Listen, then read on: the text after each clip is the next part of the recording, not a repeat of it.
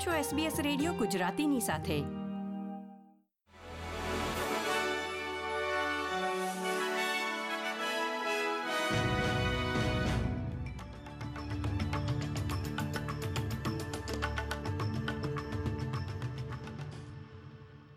નમસ્કાર. સત્તરમી જુલાઈ બે હજાર ત્રેવીસના મુખ્ય સમાચાર આપ સાંભળી રહ્યા છો વત્સલ પટેલ પાસેથી એસબીએસ ગુજરાતી પર. પ્રસ્તુત છે આજના મુખ્ય સમાચાર. ડેલોઇટના વરિષ્ઠ અધિકારીએ પુષ્ટિ કરી છે કે ગુપ્ત સરકારી માહિતી શેર કરનારા એક કર્મચારીને કન્સલ્ટન્સી ફર્મ દ્વારા નોકરીમાંથી બરતરફ કરવામાં આવ્યો છે.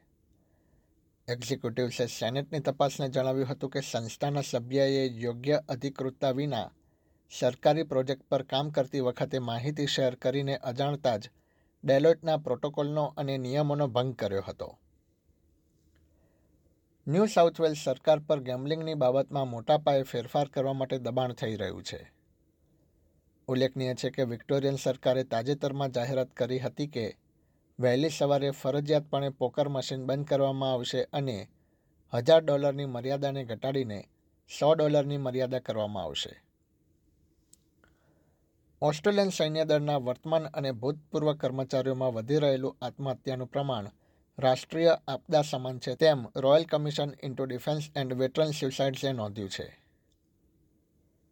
વર્ષ બે હજાર એકવીસમાં આ સમિતિની રચના કરવામાં આવી હતી, જેમાં સૈન્ય દળના વર્તમાન અને ભૂતપૂર્વ કર્મચારીઓના પ્રશ્નો અને તેમની સમસ્યાઓની તપાસ થઈ રહી છે.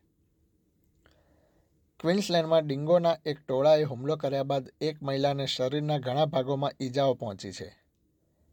ટાપુના ઉત્તર પૂર્વમાં આવેલા ઓર્ચિડ બીચ નજીક મહિલા જોગિંગ કરી રહી હતી ત્યારે ચાર ડિંગોએ તેની પર હુમલો કર્યો હતો.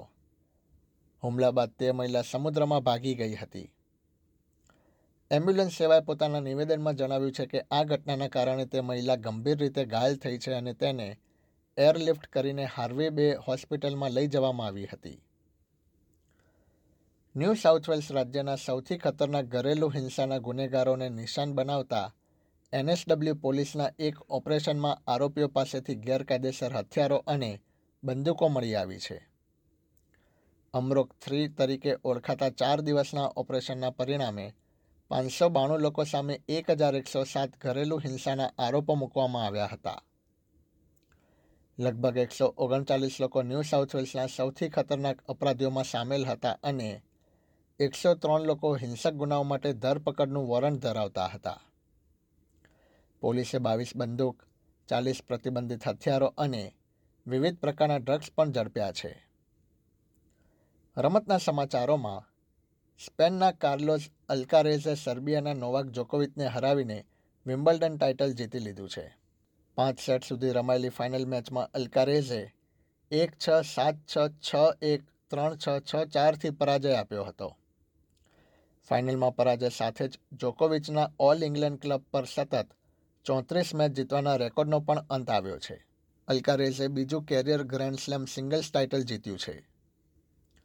એસબીએસ ગુજરાતી પર આ હતા સોમવાર સત્તરમી જુલાઈ બે હજાર ત્રેવીસના મુખ્ય સમાચાર.